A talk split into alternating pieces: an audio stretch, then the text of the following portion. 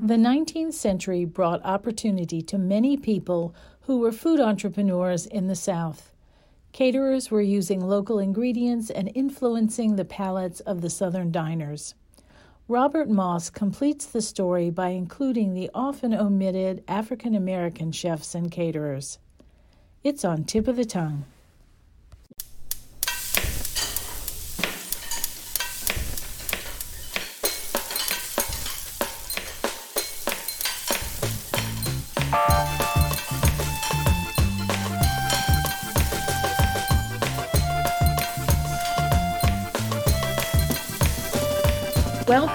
Tip of the Tongue, a podcast on the Nitty Grits Network, where we explore the intersection of food and drink and museums. This is Liz Williams.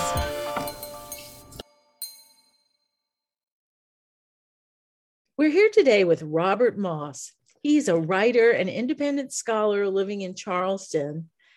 He is the contributing barbecue editor for Southern Living and he is the restaurant critic for the Post and Courier in Charleston. He has written a great new book called The Lost Southern Chefs A History of Commercial Dining in the 19th Century South. And it's really a great book all about things that you just know that you want to know, but you didn't know until you read them. The names of people, the way people ate, what they ate, all of that. So thanks for writing the book, Robert, and thanks for joining us today on Tip of the Tongue. Oh, thank you. And thanks for having me. So I'm going to ask you how it was that you came to be interested in writing about food. Food in general. Well, I, I got I got to it from the academic route. Everybody gets to it from a different a different place. I got a PhD in English at the University of South Carolina, and um, as I was finishing up, you know, I, it was an American literature degree, 20th century American lit, but I got more and more interested in social history as I was as I was finishing up my studies, and got and I always liked to eat and and and enjoyed food. Um, so I really got into food history, and you know, actually, when I was actually right after I was finished up my dissertation, I was looking for a new project to work on, and I said, well, you know, I, I love barbecue. I'm really interested in, in history of food, so I'll go to the library here on campus and uh, and check out a book on the history of barbecue. And there wasn't one. So I ended up doing a lot of research myself. And it took a lot of the same historical tools I learned as a you know literary scholar and sort of started applying them to to food history. And uh, turns out there was a ton about barbecue in the 19th century and earlier that no one had really written about. And so I ended up writing my first book, which is Barbecue: The History of American Institution, uh, which came out in 2000. And that sort of got me into food and into barbecue a little bit. And then um, when the blogs became big in the early part of the uh, 2000s and uh, just for fun I, I created a little food blog it was actually right after i moved to charleston great dining city um, I didn't know it at the time, but it, uh, Charleston was on the, the edge of about to just burst into uh, sort of national stardom for its uh, culinary scene. Um, about the time I started writing about food, Sean Brock showed up from mm-hmm. Nashville and took over uh-huh. McCrady's. And most people in the South know, you know, he's probably our big celebrity chef from that period and went on to found Husk and sort of just blew up. And you know, from there, I ended up writing about uh, writing about food for the Charleston City Paper, which is the alt, weekly alt weekly here in Charleston. Began re- reviewing restaurants for them, and that's what I got into. And that's why I had a ringside seat for the sort of rise of Charleston as a as a culinary destination. Started writing for magazines. That's how I got tied up with Southern Living and, and wrote for a lot of other magazines. And sort of just sort of eased into it more into the commercial writing side of it, coming from the history. But I've always, you know, on the background, have continued researching culinary history and, and, and writing books about it. So this Lost Southern Chefs is the, the latest in sort of that that series of digging in deep into the history of, of food and drink in the South. Well, so when you were getting your PhD in literature, did you think you were going to go a straight academic route? What was well, I th- didn't know. You know, I, I, enjoyed. I was enjoying being in grad school. I enjoyed learning and the, doing the the research and everything else. And I didn't know if I wanted to go into teaching or not. And what I ended up doing was when I was finished my classwork and was working my dissertation, I got a job to you know pay the bills, which a little bit more than the teaching assistantship would. I got a job in the, in the uh, software industry in the early dot com boom days, and uh, really liked it and really took off. So all along, I, I ended up making a career in the software world but always writing about food along alongside of it, and just never ended up going back and teaching. So uh, yeah, I finished a dissertation, fortunately, but but never got a, a teaching job. Instead, I worked in software companies, and uh, up until until recently when I uh, went out on my own, and now do a lot of food writing, in addition to doing a lot of technology consulting uh, at the same time. Well, that's a, a, really interesting combination. Yeah, so that definitely wasn't planned out. It just sort of happened, but it did turn out pretty well.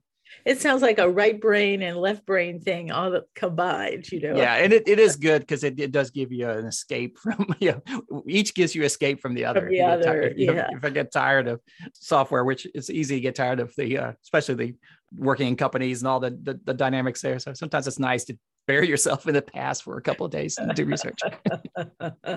I can imagine that. Well, so I'm really interested in this new book, The Lost Southern Chefs.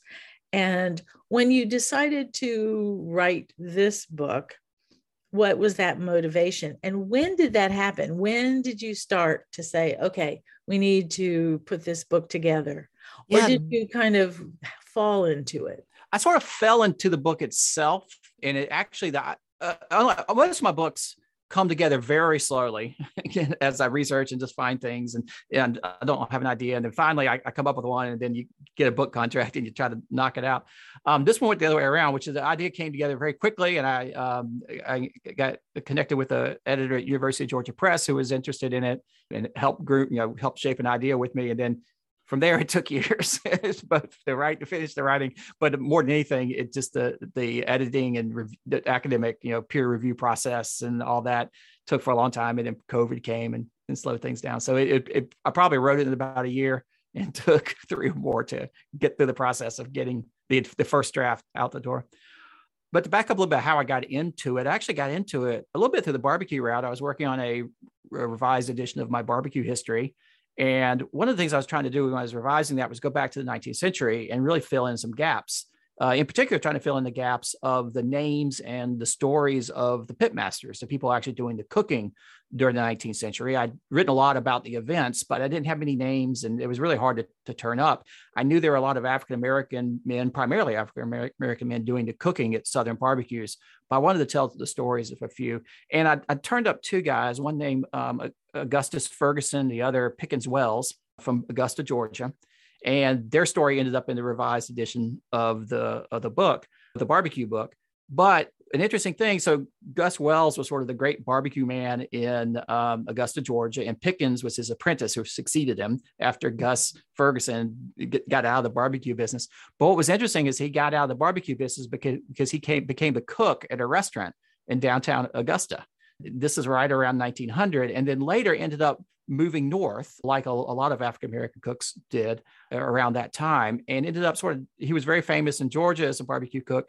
It was lauded in the ads as a famous cook at this restaurant, but then ended up dying in obscurity up, up in, I think, New Jersey. And so that story got me into okay, well, what's going on in the, in the restaurant scenes here in Augusta in the late 19th century? And that got me in digging all the way back into the rest of the 19th century. And turns out there's very, very little written about that period, um, especially anything before the Civil War. There's just restaurant historians just have not touched upon it at all. And the people who were a part of that, that just was, was not written much about at all. My colleague David Shields, who's a professor at the University of uh, South Carolina, he actually also is an English professor who got into writing about culinary history. So I'm not the, I'm not I'm the gonna, only one.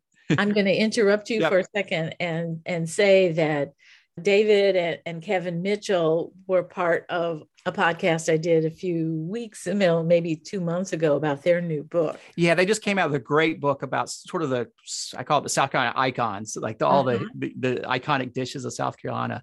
Um, and so David's done a great job, um, and, and, and Kevin Mitchell as well, sort of digging into to that. He actually wrote a book called The Culinarians, which came out a few years before mine that it's essentially a capsule biographies of all these great culinary figures in in all of the United States, not just the South. But he shared a lot of his research with me, including profiles of some of the figures who didn't make it into his book. And a lot of these are 19th century Southern cooks. So that gave me, he had done some of the legwork, if you will. They gave me a lot of names and, and places to start with. So what I did was I took those and then went back and, and you know, David's book is more of a series of, of capsule biographies or profiles. I took more of a narrative approach to try to go back from the beginning and tell the story from you know around 1800 to 1900. That's your English. That's together. your English literature background. Yeah, for sure. I always do like the narrative. I like to know, you know, this led to that, this led to that, one thing leads to another for sure. But to me, trying to piece that together helps me tell the story in in a way, and it helps me understand the trends and what was happening because if you read a lot of the previous scholarship on restaurant history in the South in the 19th century, it's, it's sort of sketchy, but they tend to sort of allied, you know, they'll take quotes from 1850 and put them next to quotes from 1820, put them next to quotes from 1870, and they like sort of act like this was just a single Southern food history, right. but there really isn't. They, they, especially if you're talking about restaurants, hotels, anything like that, 1820 and 1850 are night and day difference. So much had changed in those those three decades, and then when you flash forward another three decades to you know 1880, it's completely different as well. So you really have to look at you know, the, the the evolution and how things changed over time. Yeah, and one of the things I really love about your book, which I get frustrated by when I read someone who's trained as a historian like a PhD in mm-hmm. history kind of person, is that they they're in love with timelines and facts. Yeah. And so it's like in in this day this happened, then this happened, then this happened, then this happened, then this happened. And they don't put them together. They don't really set a, up a context that these things happened in or anything like that because that's not what they're looking for. Yep. they're just looking to give you these facts in some kind of an order and i actually would would be more accepting of a mixed up order if i had a context.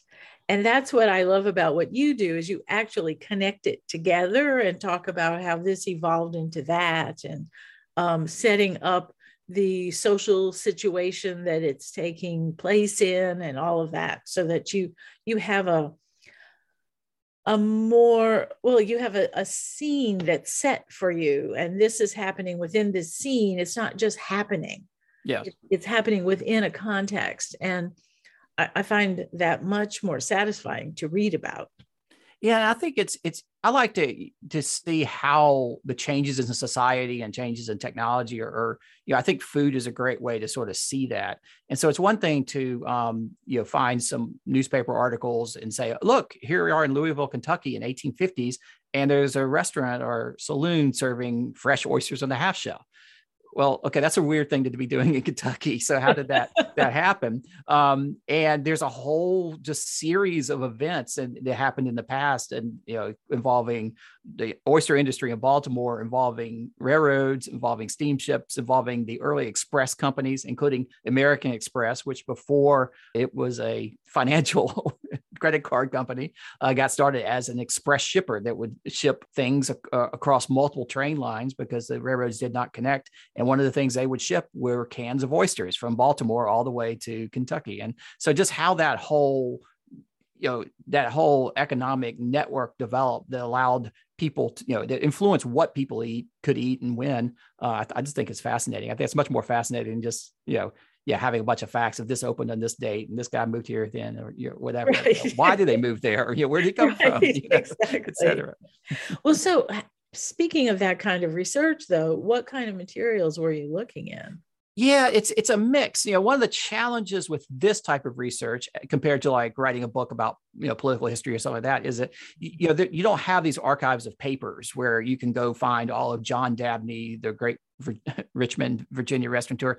There's no archive with all his papers in it where you can go recreate. Um, in fact, he was illiterate, so he didn't uh, have letters and all these things to to save there's very very few things uh, lots of newspaper research and and that's one of the things that you know in the past 10 years 15 years the rise of the digitized newspapers and mm-hmm. online newspapers have made it a lot easier because if i have somebody's name now i can go find very easily ads and, and little you know obituaries and bios and then just little news stories which you really couldn't do that in the era of microfilm you know, where you're just yeah. rolling through and through so yeah. a lot of newspaper and, and, and that type of research a lot of city directories and census records trying to track down where people were best and most detailed material actually came from legal uh, records because you know the restaurateurs papers may not have been saved but if they were involved in lawsuits about, about the property. And here in charleston nat fuller who was a great uh, sort of mid 19th century restaurateur was involved in a very interesting legal case involving the fact that he was enslaved before the war and uh, but somehow managed to become a famed restaurateur. Uh, the man who owned him, William Gatewood, they had an interesting relationship, and Gatewood actually bought a building for Nat Fuller to become his restaurant, the Bachelor's Retreat. And Fuller, by all accounts, made all the payments. He was paying it, but he could not legally buy property. And so then after Gatewood died during the Civil War, after the Civil War, when Nat Fuller was was now a, a free man, um, the Gatewood estate said, "No, you don't own the building." you know, it's, uh, it's ah, yes. so there's a really interesting lawsuit of where he's trying to get the building back and and get ownership of the building. And so you learn an awful lot about Nat Fuller just through those documents because that has a lot more information than you'll you'll find just about anywhere else. So it's a combination of of things, but it's really piecing together a lot of small scraps and trying to make a, a narrative out of it. Well, it's interesting that that you talk about the failure of archiving in those mm. times because I really think that no matter how prominent a person, a culinary person was in those days, nobody would have thought that their papers were worth saving because the field wasn't one that was as respected. I mean, it was like, do you save a pipe fitter's papers? Do you save, um, you know, street cleaners' papers and whatever? And I think that being a caterer or a restaurant owner or whatever was in that same that yeah, and I'm surprised. I, I, kept looking, but I never. There, there had to have been ton of paper generated by a, a caterer or restaurant business. If you just think about all the ordering and all the bills they had to pay, and you know, right. and all that, ty- uh, type of stuff, just, just business I mean, records, yeah, the, all the business records. But yeah, like you said, that that wasn't something that anyone would ever think you would care about anymore. Than why would you keep the dry cleaners, you know, exactly. business papers, you know, throw mm-hmm. those out after after they're died. But boy, I'd love to come across a, a, a trove of those somewhere. Wouldn't that be wonderful? But that's really why we have at the Southern Food and Beverage Museum started our our library and archive so that those things can be kept. I think today, of course, being a chef is perhaps more respected than it has been in a long time since maybe you know 18th century france or something yes. like mm-hmm. that and there are many people who now go to culinary school and probably want to leave their papers with their alma mater or whatever but there are a lot of people who still don't go to culinary school and they've apprenticed or they just are natural cooks or whatever happens you know they've they've they own a restaurant and we're trying to collect those papers so that in the future it won't be so hard to uh, to do the research. and as a culinary historian, thank you very much. I mean, that's actually there's nothing better than to just be able to spend a whole day in, in you know really immerse yourself deep into a single business. It's just a mm-hmm. different way of doing research. I often say the way I do research these days with the digital archives is I'm getting lots of little horizontal pic, you know, bits of the picture. It's very different where I'm looking across lots of different restaurateurs, looking across the city and everything that's being advertised. That's very different than being able to go to an archive and just really dive deep into a single person or a single restaurant and really get deep into understanding that. And well, you know, you can't do it if the if, so, if someone hasn't saved the material. Oh, that's right. Uh, we have the papers of Louis Osteen. And, oh, those are great. Yeah. And um, and uh, you're talking about legal documents and all of that he has them all just you know notes on menus as he's developing changes and different offerings on his menu and how people react to this and that and all of it is just fascinating. And you you have to have it though. Yeah and that's what's interesting is that that's where my literary scholarship background, you know, at, at, University of South Carolina, they have a huge literary archive. So lots of like huge F. Scott Fitzgerald archive, huge James mm-hmm. Dickey archive, uh, Joseph Heller archive. So I spent a lot of my grad school years, you know, archiving and cataloging and then doing research in, in those archives. And so I really got into the fact, you know, these people who saved every scrap of anything that F. Scott Fitzgerald did. And then uh, Matthew J. Bruccoli was the professor there who collected it all and donated it to the library. So the, the people who collect it and save it. And it's just, yeah, there's just doesn't that doesn't exist yet for the, the restaurant world, but it sounds like uh, you guys are, are really building out a lot of it. So maybe 10, 20 years from now, they'll be a lot different. I think there's someone's going to write a really good history of mention Louis Osteen, also Crook's Corner, and you know that whole period. So I call it the New Southern uh, revival. Very interesting, or New Southern movement. Very interesting things happening, and no one's really quite written the full history of it yet. So that's that's a book out there for somebody soon. Right, and all of that stuff that happened before everything was documented digitally or not even digitally just on film yeah. even.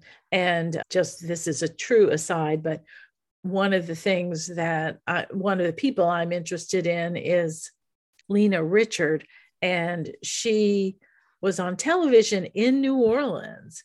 And yet she died before the kinescope was developed so even though you can go to the TV sections of the newspaper and see stills of her in the process of um, cooking, th- there's no kinescope of her. Oh, wow. And so I went, actually went to the station and I said, You've got to have some. You just have to. and they kept saying, No, it wasn't invented yet. I mean, it just doesn't exist. And um, I, I I mean, I, what can I do? I can't make it exist. But it was it was so disappointing that you couldn't find a film of her of some sort, you know. And the kinescope is just a, a movie camera in front of the television, hmm. Filming the television screen because that's the way they that's did, it. did it. Uh, because television was like radio; it just went out in the airwaves, mm. and there was no documentation of it and and that was the way you caught the radio you you had a tape recorder and you, so the same thing happened with a, a, movie camera in front of the television and nobody had thought of doing it yet so there was that just didn't happen. So you can't even have this kind of grainy uh, yeah. not even like a like a two minute clip or something yes, would, yes, be, would be great. you can't have it. But we do i mean there are stills of her. Yep. there people were taking photographs for the paper and just to document that she was there.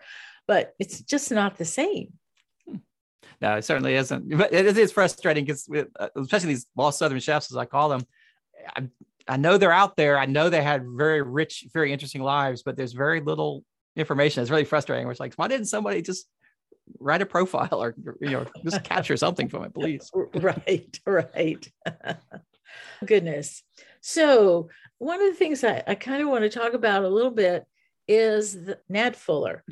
How did that whole his whole development of a, a, belief about that special dinner and everything? How how did all of that happen? Yeah, it's curious. I opened the book with the Nat Fuller feast in uh, here in Charleston, and I'm going to look up the date real quick because I'll make, make sure I get, yes, 2015, which um, David Shields, you mentioned David Shields and Kevin Mitchell, they collaborated on that dinner. I think may have been the first time they really worked together, uh, ended up writing books and stuff uh, later about this great Charleston uh, restaurateur and caterer named, named Nat Fuller, who I, I, talked about a little bit, a little bit already. Um, David came across a, a reference in a letter to a feast that was staged by Nat, Nat Fuller at his restaurant in Charleston in the closing days of the Civil War after the Union occupation. And it's really just a one line letter you know, for the letter that's uh, written by a, a, white Charlestonian lady saying something about you know, the, the blacks and whites sat in inequality. I won't get the quote exactly right, but they sat inequality and sang and drank toast to Lincoln. So it sounded like there was an integrated dinner at, at the end after the Union troops had occupied Charleston where whites and blacks sat down and, and you know had a big feast together and toasted Lincoln and emancipation and, and freedom. And so, which is a remarkable find. And, you know, to Dr. Shields did lots of research into Nat Fuller's life and really uncovered a lot. You know, there have been a few things written about him in the past and a few histories, but not not any anything in detail. And they decided to stage this commemorative dinner. Um, and you know, it, this was it was the the feast would have taken place in 1865. Didn't know the exact date. The letter didn't say, but it would have been in probably March, April 1865. So they did it in April 2015, sort of the, the 150th, yeah, uh, 150th anniversary 100. of it. Yep.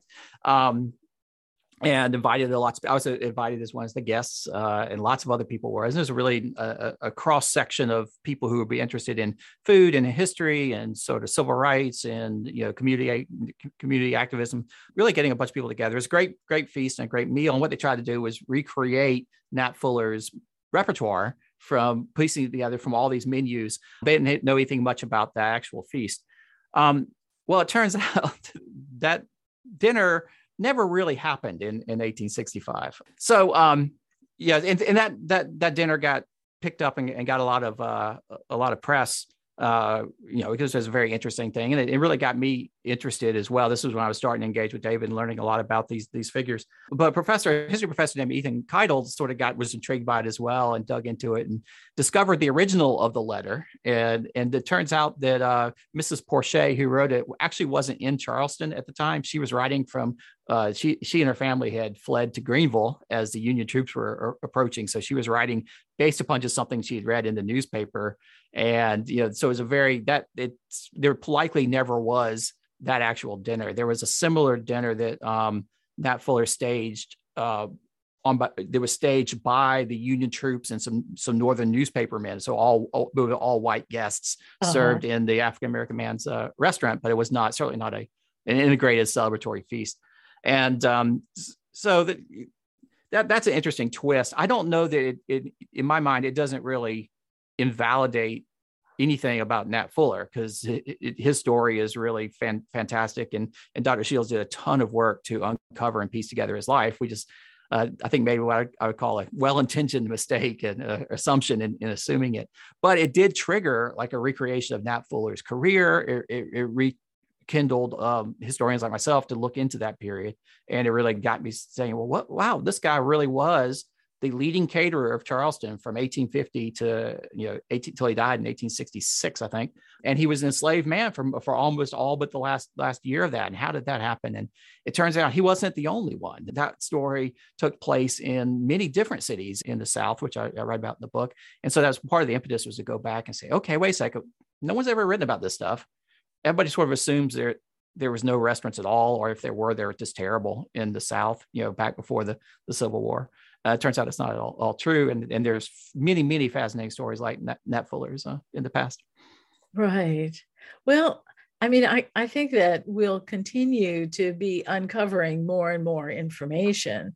And it would be lovely if people who have letters or journals where things are mentioned would realize that, that what they have is not just something that's a family treasure because yeah. it's my aunt so and so's letters or whatever, but it's something that really can shed light on on our history and that people might start donating those things and then also having archives recognize that this random person's letters might actually be useful. I think that's also um, an issue. I know that as I've spoken to people who are curators of menu collections at various archives and libraries, they often are frustrated by the fact that they're kind of idiosyncratic collections that are donated by all these people who might this person collects all the menus where I celebrated my anniversaries.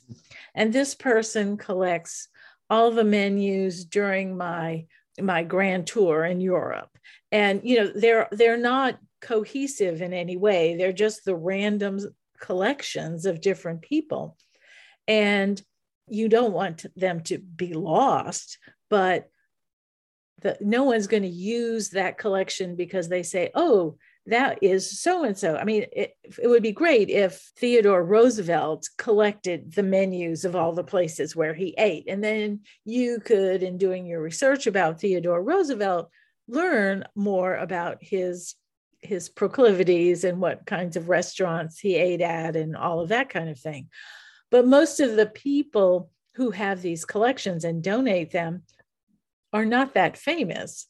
And so you're not going to probably be researching them. You just need the data that's in the menus. But because it's just they have one this year and one that year and you know whatever um, it's really hard and, and we've often talked about trying to create a national database of menus so that you can more systematically search for oh what are about how much seafood was eaten, or you were yeah. talking about oysters. Where was where were oysters eaten and when and all of that. in a way that we really almost can't do right now because you go to this library or that library and you are limited by what their resources are. Yeah, and I certainly, you know, menus were very valuable for me in doing this book and, and trying because I was trying to piece together who is eating what, when, and where in, mm-hmm. in the South. Um, one of the challenges is, uh, uh, you know, a great many of the menus that survive are from big banquets um, mm-hmm. which makes sense. You had a huge celebratory banquet. That's an important event. We're going to save the menu. We save all the invitations, all the other things, right. mm-hmm. speeches that were given at the events. And sometimes the speeches were very important. Sometimes they were dry and dull. but to me, and but I love those menus. They're great, and they really map out what a big celebratory banquet would look like. And I have lots of them in the in the uh, book. They're huge. it's just like you can imagine these people were leaving leaving groaning after course after course after course. But what's not as common are just sort of the ordinary everyday menus from from restaurants and that's a little bit harder to find i was able to get sometimes some they would publish them in the newspaper in ads but oftentimes it wouldn't be a full menu it would just be like we just got a fresh shipment of green turtle, uh, green turtle soup. So you can sort of, and also featuring whatever, you know, uh, quite, wild ducks and, uh, you know, and, uh, you know, whatever might be fresh. And, but you wouldn't really get the sense of the whole menu what someone can eat. So I would love it if there was actually a lot broader collection and I'd be happy to you know dig through them and sort them and all that kind of stuff. But the hardest part is if they, no one's bothered to keep them you can't you, know, you can't do the work. No no exactly. Or if you can't find it even though somebody yeah. did keep it yes that's always really really difficult. So i i want to thank you so much uh, for doing this. This is a really a terrific book and i think it it lends a lot of of color to life in the 19th century yeah. because I don't really think that it's something that most historians talk about. And it does give you an, another dimension about what people were doing and what their expectations were and all of yeah that. and i think you know this is commercial dining so it's public dining and it's, it's restaurants but it's also hotels saloons caterers who are catering big events so anywhere where people were cooking for money um, it's there's been a great last 20 years. There's been a great just sort of flourishing of of food historians writing about Southern food um, in a way that taking it serious in a way that people did not beforehand, recognizing the contributions of African Americans, sort of rethinking and re-envisioning what, what it was like to eat in the South in the 19th century. But the vast majority of that is focused not in the cities, but on plantations, farms, you know, the individual home kitchens, which is natural because in the 19th century, you know, 90% of the South was was rural. Mm-hmm. Not, not, very many people lived in the cities, but the cities were very important and they really had a huge influence on on the South and what was happening. And that's where a lot of interesting dining stuff was going on. I felt that piece of the story just hadn't been told, so I was trying to fill in that gap. And uh, so it's it's been great to do it. And it, you know, it doesn't it doesn't contradict all those other writers. It just adds mm-hmm. to the story because right. you know there's there's there's a lot going on in the South in the 19th century. Uh, absolutely. And it is a reminder. Oh, dear.